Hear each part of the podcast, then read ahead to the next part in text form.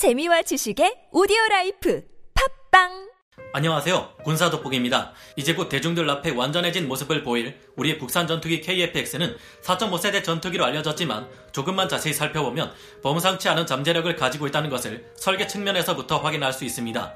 KF-X는 완전한 최강의 5세대 스텔스 전투기인 F-22A 랩터처럼 스텔스 형상을 취하고 있기 때문인데요. 아직까지는 희망사항에 가까운 일이며 구체적인 계획이 잡힌 것은 전무한 수준이지만 KFX의 내 외부 설계를 들여다보면 언론에서 알려지고 있는 것처럼 블록 3로 진화할 시 완전한 5세대 스텔스 전투기가 될 가능성도 가지고 있다 볼 수 있습니다. 오늘은 KFX가 완전한 스텔스 전투기로 거듭나기 위해서 미리 계산에 설계된 부분들을 살펴보고 완전한 스텔스기가 되기 위해서 어떤 과정이 더 필요한지 완전한 스텔스기가 된다면 어떤 것들을 할 수 있을지 지금의 F-35 스텔스 전투기를 능가할 수 있을지 살펴보려 합니다. 전문가는 아니지만 해당 분야의 정보를 조사 정리했습니다. 본의 아니게 틀린 부분이 있을 수 있다는 점 양해해 주시면 감사하겠습니다. 완전히 스텔스화된 KFX 블록 3는 아직까지 그 임무의 목적이 구상이 된 것도 아니고 어떤 포지션에 놓이게 될 것인지 계획은 어떤 것인지에 대해서 아무것도 논의된 것이 없기에 현재로서 이야기해 보는 부분은 완전히 허구의 수준 낮은 상상일 수도 있을 겁니다. KFX 블록 3는 탐색 개발 당시 진화적 성능 개량 방안을 제시하며 나온 미래 성능 개량안인데요. A사 레이더의 성능 개량, 향상된 센서 및 생존 시스템 통합, 내부 무장창의 신설이 계획되어 있습니다.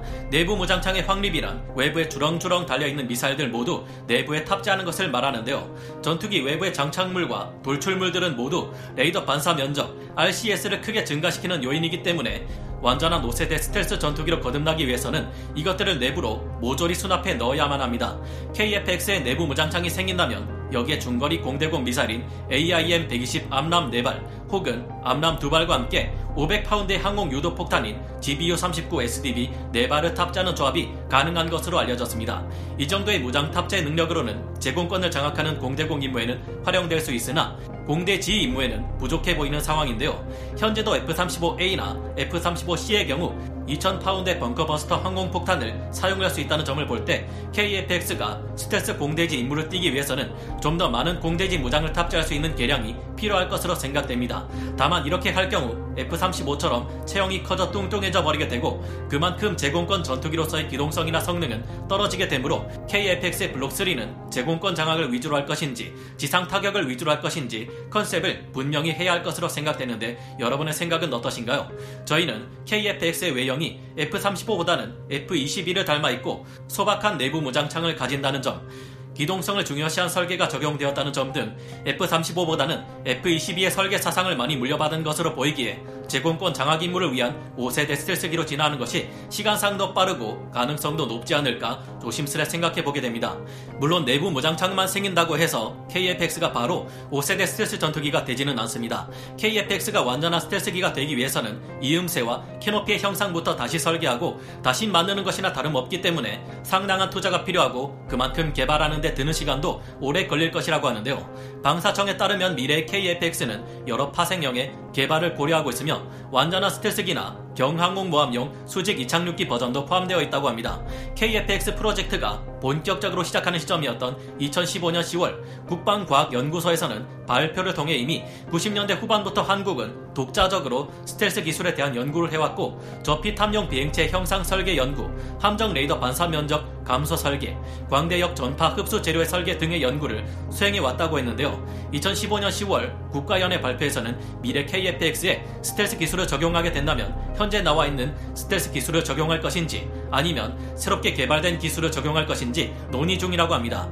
KF-X가 블록 3로 진화한다면 그 시기는 아마도 2030년대 이후가 될 것이고 그때쯤이면 지금의 것보다 더욱 개량되고 효율적인 스텔스 기술이 나오게 될 겁니다. 이를 감안한다면 적어도 공대공 제공권 장악 임무의 측면에서만 봤을 때 어쩌면 KF-X 블록 3는 지금의 F-35보다 더 뛰어난 스텔스 전투기가 될지도 모른다는 조심스러운 추측을 할 수 있을 것 같네요. 물론 그때쯤이면 F-35도 업그레이드를 통해 더욱 발전할 테니 그 기술 격차는 다시금 벌어질지도 모르지만 말이죠. 이 외에도 KF-X가 완전한 5세대 스텔스 전투기가 되기 위해서는 AESA 레이더의 파장을 잘 숨길 수 있어야 한다는 점과 새로운 데이터 링크 체계가 필요하다는 문제도 있습니다. 우리는 이미 질화갈륨 소재를 기반으로 하는 뛰어난 A사 레이더를 개발하고 그에 대한 성능을 검증하는 과정에 있다고 볼 수 있는데요. 레이더는 특정 주파수를 가진 신호를 발사해서 적을 찾는 기계이므로 일정한 주파수가 레이더에서 발사되면 적들 입장에서는 이를 역추적하여 아군의 전투기가 어디에 있는지 찾아낼 수 있습니다. 하지만 각각 천여 개가 넘는 TR 모듈이 여러 개 전파를 조합해 발사할 수 있는 A4 레이더는 여러 주파수를 복잡하게 조합해 자연적으로 생겨나는 배경 전파와 구분이 가지 않게 위장할 수 있다는 장점이 있습니다. 그래서 스텔스 전투기를 지향한다면 반드시 필요한 것이 AESA 레이더인데요.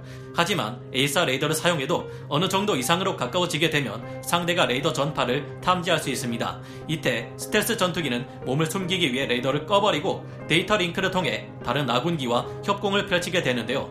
F-16이 앞장서서 전장의 정보를 보내주거나 적기들을 유인하면 레이더를 끄고 기도 비닉을 유지하고 있는 스텔스 기들은 데이터 링크로 이 정보를 받아 아군의 F-16을 쫓고 있는 적기들 뒤로 은밀하게 나타나 미사일로 암살을 감행하는 것입니다.